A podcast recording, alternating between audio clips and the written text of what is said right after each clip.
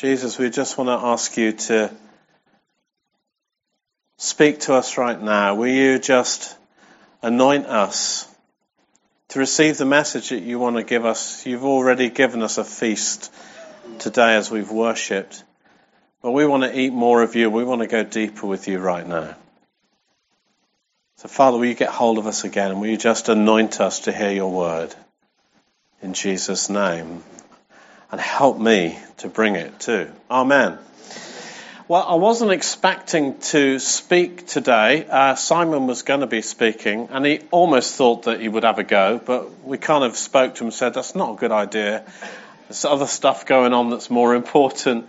Uh, but it's interesting when the program changes because you have the opportunity to step outside the plan and just say, okay, God, what do you want to do? What do you want to say? So that's what I've been doing a bit this week. And, and I just feel to talk about, we'll come back to devoted next week, but I just feel to talk about the power of the tongue. That's what I feel like God's been talking to me about. The power of the tongue and the words that we use because you know our words have incredible power to set the course of our lives. Did you know that? So we have to be careful we have to be careful with what we say because of the power that our words have. I like a metaphor that Gary Chapman uses in his book, Love as a Way of Life. He says that our words can either be bullets or seeds.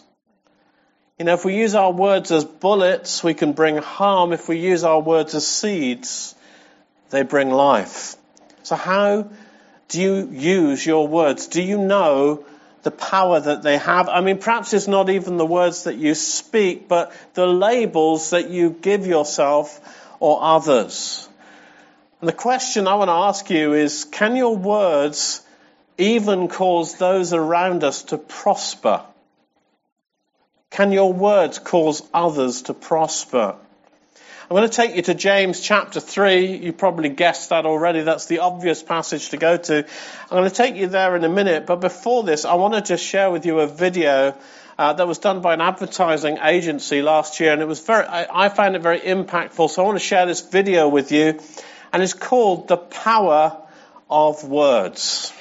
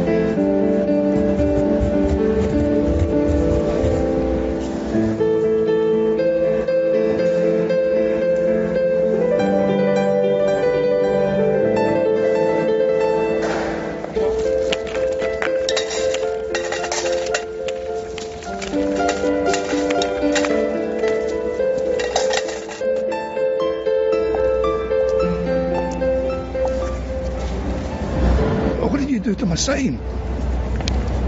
I wrote the same, but in different words. Thanks, love.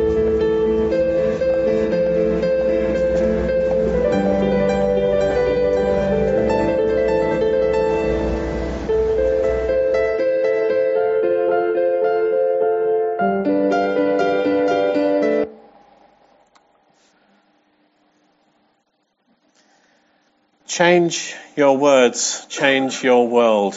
Uh, I wonder what the words are on your card today. The words that we think, the words that we speak, the labels that we know ourselves by. Change your words, change your world. Can you just ch- ch- turn to James chapter 3? I'm just going to read to you uh, verses 1 to 12. James chapter 3, 1 to 12. Not many of you should presume to be teachers, my brothers, because you know that we who teach will be judged more strictly.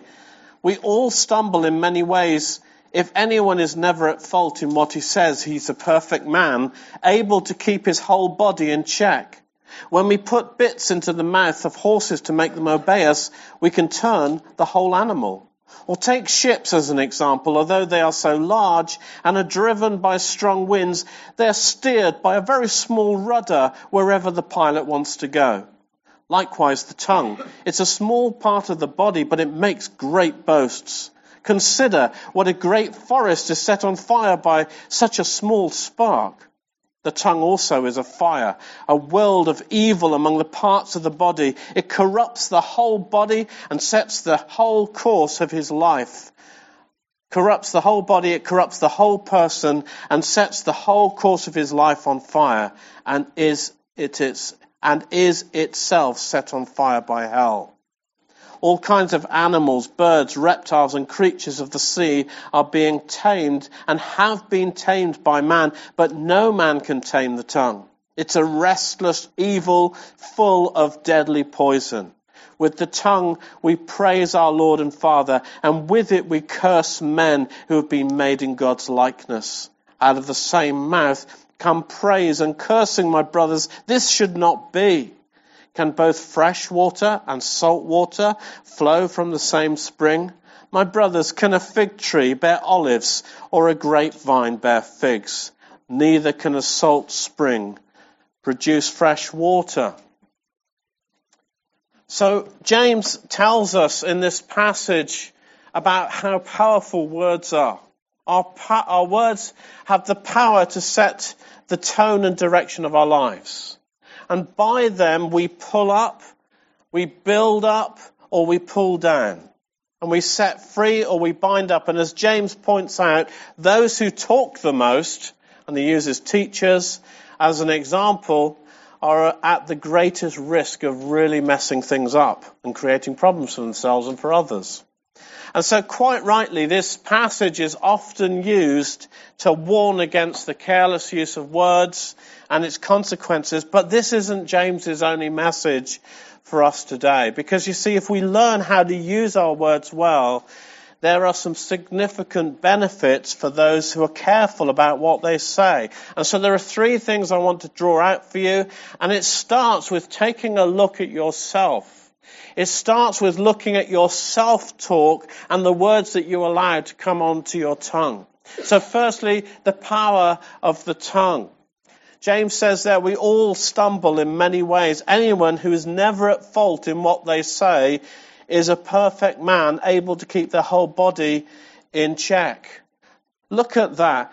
If we were able, if we were able to speak perfect words, if we were able to so govern what we say that the words that come out are true, it would, be, it would potentially enable our whole bodies to be directed into good. Suppose that was possible. And so in here, rather than just a warning, James is giving us a key to keeping our lives on track, to speak perfectly. If we speak perfectly, our whole bodies will go in the right direction. He says, think about the horse. You know, it's such a large animal. It's the, it was the biggest and the most powerful machine that he could think of of his day. We might say, think about a caterpillar truck or a tank. Think about that. But although it is so strong, it's far stronger than you and I, it could be controlled by a small piece of metal in the mouth. The size is proportionate. Or he goes on, take the sailing ship. It's driven by powerful forces. The wind blows it through stormy seas. It's able to travel at great distances and carry huge cargoes. Crumbs, that ship must be so powerful. But look, it can be driven by such a small piece of wood, such a, a small piece of wood that happens to be shaped a bit like the tongue, the rudder. The tongue, he says, that small piece of muscle and flesh that sits in your mouth is capable of great boasts. We can make great claims. We can speak some powerful big words. But are you the master of it? Or is it the master of you? You see, what we say with our mouths can set the direction of the whole body, which means our lives. Where we get to in life is directly connected to how you think or speak about yourself. Just think about it for a moment. Is your tongue a force for good or for evil? Is it bullets or seeds? I mean, which words that you speak even now are setting the tone and direction of your life? How are you speaking? What do you say to yourself? What do you say to yourself about yourself? Could you say those words in public? Some of the self-talk that goes on. Could you stand up the front here and say, this is what I've been saying about myself recently? And you'd be okay with that. How do you talk to yourself when you talk about yourself to other people? How do you introduce yourself to people? What is your self-talk like? Do you just put yourself down all the time? Or do you puff yourself up? Neither is great. But how do you speak about yourself comes from how you think about yourself. How is your self-talk? See, James says the tongue can be like the smallest spark that sets a forest on fire. It's got the power actually to corrupt the whole person, even to set the whole course of our lives into a destructive firestorm that even leads us into hell itself. That's what it says in verse 6. I mean, that just sounds a bit extreme. You just sort of, just think about your tongue, that tiny small thing, that muscle in your mouth. It's got that kind of power. But if you think about what we say with our tongues, we're able not just to affect our lives here and now, but even our eternal salvation. That's what Paul says when he writes in Romans 10:9. He says, "If you declare with your mouth Jesus is Lord and believe it in your heart that God raised him from the dead, you will be saved." So what you say with your mouth is even affecting your eternal, eternal destiny. It's got that kind of capability when the heart and the mouth especially combine in agreement and there's incredible power unlocked, even leading to the salvation of our souls. So are you careful about what you say? Does what you say reflect what you believe about yourself in your heart? And is what you say true? Because you see, not every thought that goes through your mind is of God or even of you. How many people know that sometimes the enemy will come and speak lies over us and then we start to believe and, re- and repeat those things as if they were true? There used to be a motto used during the war. It says, careless talk costs lives. And that's true spiritually as well. And in this section, James is talking about the extremes of poor self-talk. And if you notice, he takes us up three levels. He talks about a spark which ignites a forest, which if it's left unchecked corrupts the person, which if it's not dealt with can even lead to the shipwrecking of our faith. Three levels. I mean, most of us don't get that far. We don't get to the shipwreck bit, but we can easily get to stage two when a few things start to go wrong, the corruption of the person. Quite easily we get into a bitterness. We get into a negative mindset so easily. We can get corrupted by the experiences of life. You know, as we were seeing last week, disappointment creeps in, bitterness sets in, and life is strangled out of us. Anybody experienced any of that? You start to just get a negative mindset and everything then looks like that. Have you noticed that? It can be the culture of the place you've been in. You start to pick up the atmosphere. It's all negative. Everybody's complaining and moaning. It becomes part of the culture. And before you know it, you're thinking and feeling and saying the same things, even if you don't believe in them. I mean, how many of us know that the tape that plays in our heads needs re-recording when we think about ourselves in particular? It needs re-recording. Our minds need to be renewed with truth. Our, our words need to line up with the new identity that we have in Christ and also what the Father thinks of us. I mean, I just love this. There's, a, there's an exercise you can do. I think I did it here a little while ago. Just ask the Holy Spirit, what does the Father think of me? What is Jesus saying about me? You know, we have Jesus, He's the mediator between God and man who continually intercedes on our behalf. Holy Spirit, will you let me hear what He's praying for me right now? Do you know, if you could listen in on some of those prayers, if you could listen in on the heart of the Father as we were hearing this morning, you would be amazed at the things He's saying about you, how much He loves you, how much he thinks of you, how great he thinks you are, that you're the apple of his eye, that he loves you, that he accepts you. It's unconditional love. You don't have to do anything for it. He's just pouring it out over and over. Why don't they know how much I love you? Why don't they know how much I love them? Why don't they know they don't have to do that? They don't have to work for it. I just love them. Why won't they spend more time with me? That's the kind of stuff that's going on And when you start to hear the truth, it affects who we are and what we feel about ourselves. And then we, the heart changes and we begin to think differently and we begin to speak differently. Our words need to line up with the truth of our new identity in Christ and what the Father thinks and says about us. You know, I went through a time in my mid twenties that when I was struggling hugely with failure, despite the huge success I'd experienced in finding the most beautiful woman in the world who agreed to marry me over there. but I started to develop what I would even call a failure complex. You know, it just seemed that everything I did in my workplace went wrong. Nothing worked out the way that it should.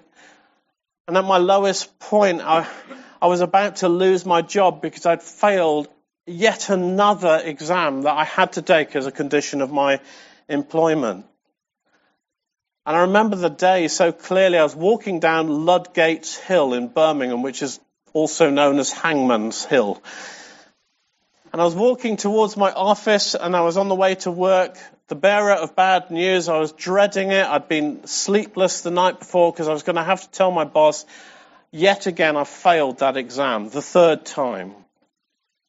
I felt awful and I was completely in despair. My mindset, the words that I spoke, my, the atmosphere of who I was at that time was just dismal negativity. And then at the bottom of the hill, you come to a literal crossroads. And I was about to cross over when I felt God speak to me and I stopped and he says, you've got a choice. You've got a choice. You can go this way or you can go that way. He says you can either believe that you are a failure and everything will go wrong for you for the rest of your life. You can believe that and you can go down that road if you want to. Or you can choose to believe what the Bible says. And I thought, what?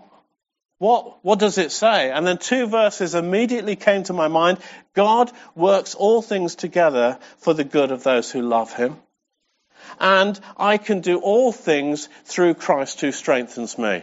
There's the choice. A life of dismal failure and abject despair or believe that God can work all things together for my good and that I can do all things. Can you feel the power of it? Just as, just as I thought those words and I, and I chose to speak them out, the power of them, the power of those words as I made that choice came into my heart and I believe changed the direction of the rest of my life. And some of you have got that choice today. And maybe it's not about failure, it could be about something else. But you've had this negative experience or this negative mindset.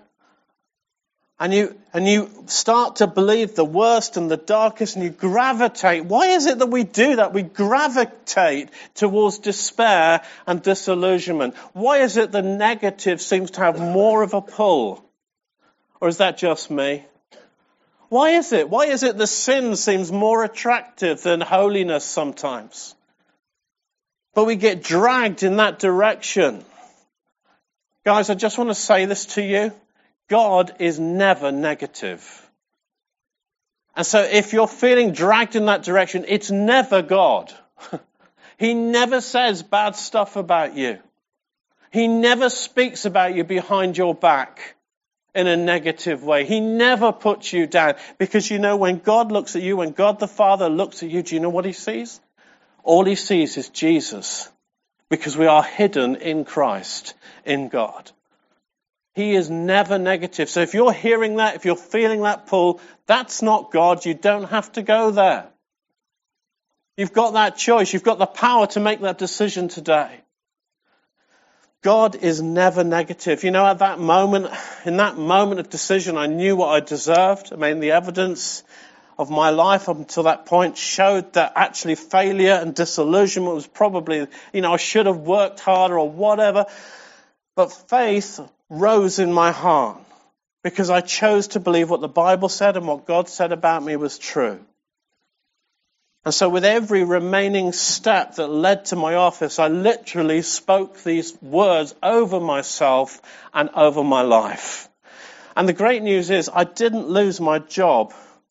But even better news is that this decision and the words I spoke at that time, I am convinced, changed the course of my life and became a foundation that I was able to stand on and return to time and time again. How about you? You're standing at that crossroads today. Which direction are you going to go in? Which one are you going to believe? Which one are you going to choose? Choose you this day. Elijah said to the prophets of Baal. Are you going to choose the living God or are you going to choose dismal failure and death?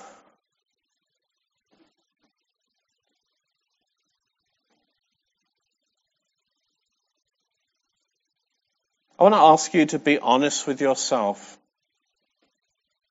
I want you to just, just close your eyes. I, I'm going to go this way. Just close your eyes for a moment. I want you to imagine that you're looking at yourself in the mirror. I know it's not as good as looking at me, but just imagine for a moment that you're looking at yourself in the mirror. I want you to look full in your eyes, see the expression on your face. You're looking in the mirror.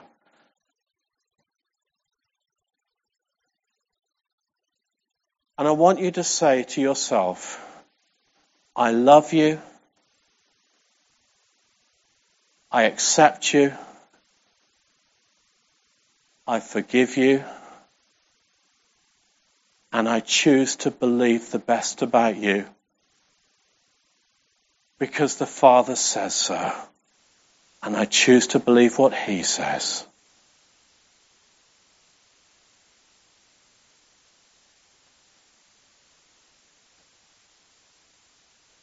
I want this to be a crossroads experience for many of us today, a crossroads experience. I choose to believe that I can do all things through Christ who strengthens me. That person that I look at in the mirror, that person, often when I look in the mirror, I say, I don't like this, don't like that, don't like the other about myself. No. Today it changes. Today there's a decision being made and I'm going to stand on a different ground. I'm going to choose to believe what the Father says about me and I'm going to choose to speak out of that place, not out of the other. Amen? Amen. Jesus, I pray just come and bring freedom right now. I break strongholds of disappointment and disillusionment and despair right now in Jesus' name and I set you free. Amen. You know, our words are very powerful.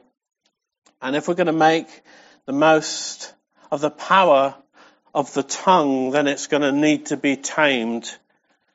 So I want to talk about taming the tongue because that's where James takes us next. He points it out in verses 7 to 8. He says, you know, man has tamed all kinds of wild animals with a great deal more success than the wild animal that lives within our very mouths, the tongue. He says, the tongue is like an angry and poisonous snake and it needs to be tamed if it's not going to harm you or those around you. Verse 8. And so at this point, James is asking us to consider the effect of the words, uh, the effect of our words, not just on ourselves now, but on those around us. You know, those who are affected by the way that you speak the atmosphere that you create around you with your words. and I'm not just talking about when people that you're talking about are in earshot. You know, what you say about people affects them whether they hear you or not, even if it's in the minds of those that you speak to. It affects them. If I talk negatively to Steve about Paul, I will affect Steve's understanding and, uh, of Paul and his view of Paul. Actually, I usually boast about Paul to Steve. I usually praise about people. I want you to know that there isn't a culture in the church where I speak negatively about you to anybody. It doesn't happen in our house, in our elders' meetings, or anything like that. We don't do that. Sometimes we catch ourselves in it and we stop and we say, Look, sorry, I shouldn't be saying that. That's not to say that we don't talk about things that, that we need to talk through, situations that need resolving.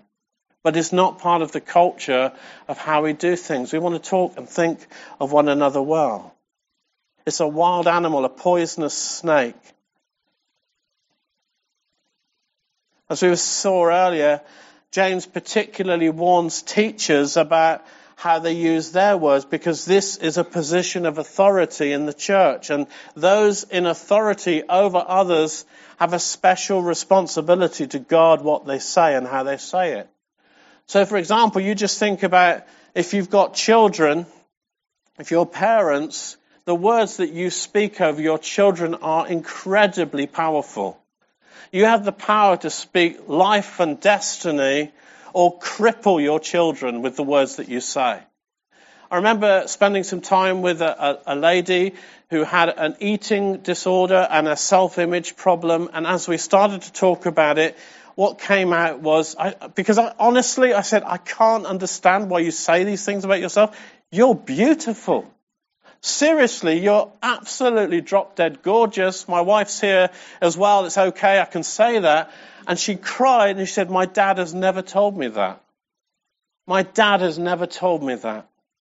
You have incredible power to speak words of affirmation and encouragement and destiny as parents over your children. Secondly, church members whose leaders have criticized them or condemned them. I've even had to pray for people because church leaders have even cursed people. They've cursed them with the words. That's been the effect of the bondage that they've brought. Well, they've said, You're not gifted. You haven't got anything worth offering. You can't sing. You name it. And I prayed with people to set them free from the lies that have bound them because of words that have been spoken over them historically by those that are in authority, those that should know better. Now, sometimes you do need to give feedback and it's difficult, but you have to do it in a way that builds people up. And sometimes you just, you know, I mean, when you're training people how to preach, for example, sometimes the only thing you can say is, well done for doing it. and I've had a couple of those in the past. You know, well done for doing it. Um, I think we probably need to give you a bit more help next time.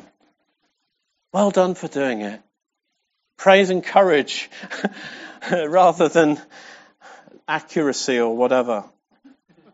I remember speaking to a leader that I worked with. He's a very quiet, gentle man, but he held authority so powerfully. He was an authoritative man. And because he was so gentle, I don't think he had any consciousness of the power that he held when he spoke over people. And I had to go and say to him, I said, You've limited me with your words. And I need you to undo some of what you've said to me in the past. You've bound me with your words. And he was devastated. He didn't intend that. That wasn't his heart. We have such power over people who we lead or in the workplace, you know, bosses who can undermine others, those that work for them, especially if they feel threatened by you. The reality is that if the anointing of God is on you, you're going to threaten somebody. You're going to have a wisdom that others don't have. You're going to have an insight that others don't have. You're probably better at speaking up and saying what you think than other people do because you've practiced it at church. You know how beneficial it is just to be in the church? You will threaten people, insecure leaders particularly, in your workplace. We need to be mindful about the words that we use. We can, uh, they, they've got such power. I mean, that's what we felt when I just started to speak over a couple of people. You can feel the power unlock something for them. That's why you're all saying, do me, do me. There's a power in it. It creates space. It creates opportunity. And that's what we want. We want to speak life and opportunity over people. That's the atmosphere we want to create as believers, wherever we are.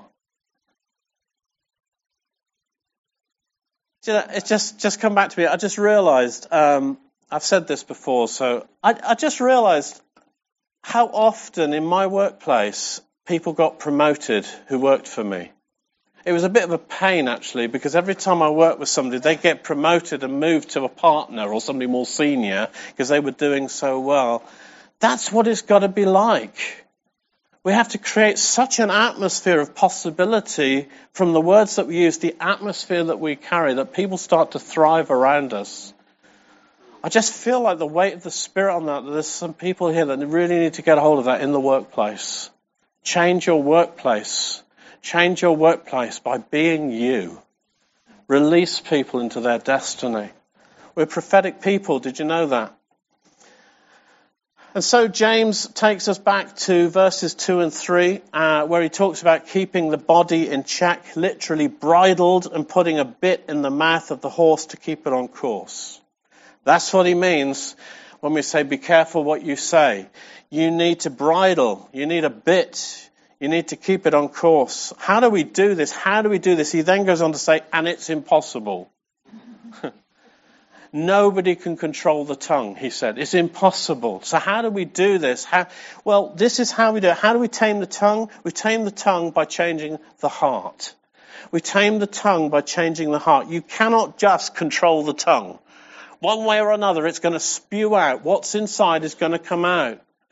Uh, I mean, one of the worst things about the tongue is how it can lead us so easily into hypocrisy. You know that? This is what the great boasting is around about. Great words, but not a great life. But you can say it good, but you don't do it so good.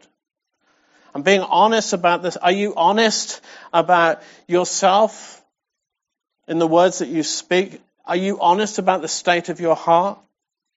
Perhaps, perhaps you're more honest than you mean to be. Now, sometimes when we sit down, we do accountability, we think about how we're going to say this, and we get it just sort of like that. It's not too risky.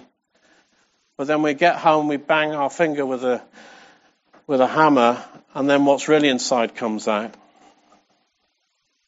Unintentionally, we let it out, what's going on inside. With the same mouth, James says in verses 9 to 12, we praise God and curse one another. Out of the same mouth comes cursing and blessing. My brothers and sisters, this should not be, James says. You know, so often when our hearts are changed, our language changes. My friend Kev, who leads the church in Raglan Road, his testimony is that he would say the F word every other word, which I'm not going to do right now, it's okay. But every other word, that was his habit of speech, he would say the F word. And uh, he got saved, he got filled with the Holy Spirit, and he gave his testimony. He said, Do you know what, everybody? It's bloody marvelous. I don't swear anymore.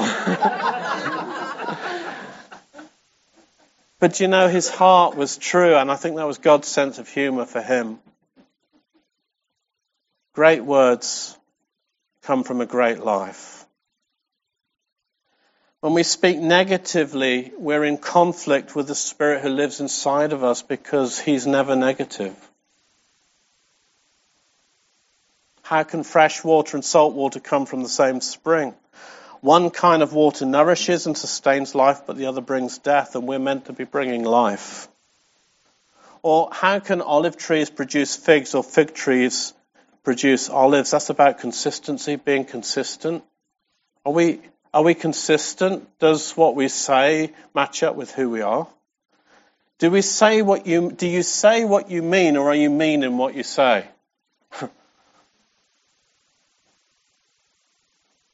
I thought that was a good point. Thank you. Thanks, Rob. Thanks for sharing that.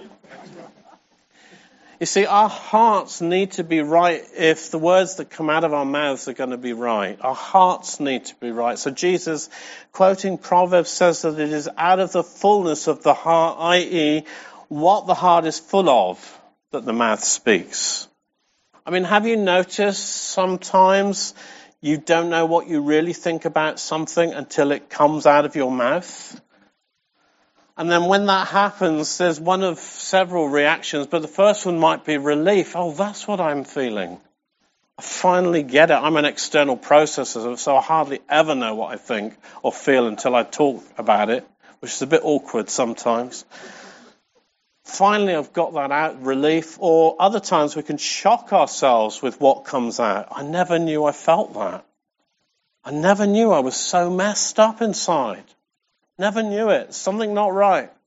A friend of mine used to say it's not your actions, but your reactions that reveal what is in your heart because what comes out in those unguarded moments are often a truer reflection of what we feel than what we deliberately say or do.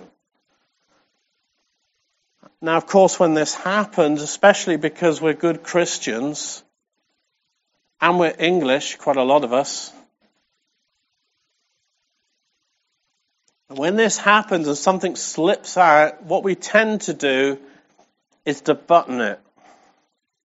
We think, oh, shouldn't have said that. I'm not going to speak anymore. And we make a hasty exit from any conversation that we were in because I've just put my foot in it. Anybody? But you know, I just want to say this to you because of what the Bible teaches, not because of what our culture dictates, I think that when that happens, we've got to stop and think, God, what's really going on in my heart? And just take an inventory. I think we need to stop and, and listen to what we've just said, even if it's unpleasant or difficult, and ask yourself, why did I just say that? What was behind that? You might need to apologize to the person you've just spoken to because you've just spewed out over them. But you need to do that moment where you just say, I need to, I need to sit down and think this through. What's going on? What's wrong? And what am I going to do about it? Because these moments of unintended revelation are important indicators for born again Christians that I need to sort some things out. Because I hear from my own mouth, even though I'm being good most of the time, because I'm so good at being a Christian, I'm good most of the time, but when this comes out, I can hear that my heart isn't right at the moment. Are you following me? You're all looking at me blankly as if, Rob, that's your problem. I don't know what you're talking about. You know, as I was saying, last week, and I've had feedback on this. Thanks, people. Um, you don't like the disappointment stuff. It's awkward. It's difficult. But as we were saying last week, dealing with disappointment, processing pain in an honest and open way is essential for us. It's essential. It's part of our healing. You know, life hurts us. You know, church. Who'd have thought it? Jesus, who was betrayed by one of his closest friends with a kiss. Isn't the clue there? Church sometimes hurts us. Family. Oh, can't choose them. You're stuck with them. Family hurt you. Any of these things can damage us, damage our hearts, and there, our hearts will need to be healed before we can start to talk right again. You know, sometimes our hearts can only be healed when we let the poison out, when we express it. And it's awkward and it's messy and we don't like handling emotions and all that kind of thing. But we have to process some of the pain to get it out. And we need to find safe places and safe people to process some of this with. People we can trust not to judge us, you know, some of the things I've heard over the years, it, I'm hardly ever shocked by anything now. It just doesn't shock me. I, I just, I just love people, do you know? Love, it says, covers a multitude of sins. I don't care what you've done. You don't know what I've done. I've got my own stuff, all right. But I'm letting you talk at the moment. I might talk to you later and shock you. You never know. Just love people. Don't judge you. You need people that you can just talk out and they don't judge you, they pray with you. And then they'll walk us through the healing. So I want to ask you, does your heart need attention today? Do you need to sort some things out? You'll usually know because it comes out of your mouth. It's just an unkind word, a negative assault, undeserved, usually on your husband or wife if you're married, your mum or dad, your brother or sister. When that happens, even cursing will come out. And it's not characteristic of you. Stop. Stop there because some business needs to be done. Don't move on. Don't sweep it under the carpet. Don't button the lip. Go somewhere and start to process it with God. And then if you need help, get somebody to come and help you. Of course, the opposite can also be true. I mean, one of the things I know things are good in my heart, and I know things are good. What comes out of my mouth is I sing. I sing annoyingly, loudly, inappropriately, and I whistle, and it just bubbles up, and I don't even know I'm doing it half the time. I sing. I just sing. And I don't know any of the words. So it annoys everybody around me, but it just comes out, and I know that things are good. It is well with my soul when I sing. Listen to your heart. Listen to what comes out of your mouth. It's a very clear indicator of what, where things are at. So how about you? What's coming out of your mouth that reveals what's going on in your heart? Look, let me conclude. So our words are powerful and can shape the direction of our lives. Our tongues need to be tamed because we need to be careful what we say. Our words come from what is in our hearts. Who we are now affects how we live. So today I want to ask you to do three things in response to this talk. None of them you can do adequately right now. You need to take this away. You ready? Got your notebook out? Three things I want you to do. Firstly, listen to your self talk. You know, over the next couple of days, listen to what comes out. Consciously pay attention how you think and speak about yourself. Could you say those words in public? You stupid idiot, you've done it again. Could you say that in public and not be challenged? Perhaps you need to, or perhaps you need to change the way you speak. As you come to the end of the week, you might think, crumbs, I need to, I need to do something with the way that I speak. I need to rewrite the blind man's label as we were seeing from the video earlier. I want to encourage you. I brought some, uh, these are great resources from Freedom in Christ. But these are really good ways of teaching yourself, re educating your mind in how to speak about yourself. Who I am in Christ. I'm God's child. I'm a disciple and a friend of Jesus. I've been justified, united with the Lord, and I'm one in Him in spirit. I've been bought with a price and I belong to God. I am a part of Christ's body. And just speak these words out over yourself, over your life. I've got some you can take away. Or the 20 cans of success. Okay, this is the one that nips in the bud the strongholds that come into our thinking. Why should I say I can't when the Bible says I can do all things through Christ who gives me strength. Why should I be in lack when I know that God shall supply all my needs according to his riches in glory? Why should I fear when the Bible says God has not given me a spirit of fear, but of power and of love and of a sound mind? I want to encourage you to take those away, just work through some of those, put them on your fridge, read them every day or whatever. So listen to your self talk. Secondly, listen to the words you use about others and just ask yourself the question, are my words like bullets or seeds to others? You know, parents with your children, I know they're annoying and frustrating, but they get better and better. Oh, he's, he's left the room. I can say that. Um, it's hard work having kids, all right. So, but you have the power to cultivate good stuff in them. You know, leaders do. You can release people into their destiny or hinder them. In the workplace, you can change the atmosphere of your workplace. So let me ask you, do you need to make some apologies to people over the next few days? Think about that. The way I've been speaking to my employees, the way that I've been speaking to people around me, have I been creating a negative atmosphere? I need to stop doing that. It's just not helpful. My words are going to be seeds, not bullets. Thirdly, listen to your heart. Pay attention to what comes out in those unguarded moments. And there's no condemnation in this. I'm not trying to condemn you or make you feel bad. But God has brought you here today to hear this message, okay? That's what I believe. Or if you're on the internet, He's caused you to listen to this talk because you needed to hear it. He's brought you here today to hear this message. So get some healing. Get some. Or book yourself in with a trusted friend who can help you to let out the poison. Don't be intimidated by your reactions. You need to take some action to put some things right. So remember the film we started with.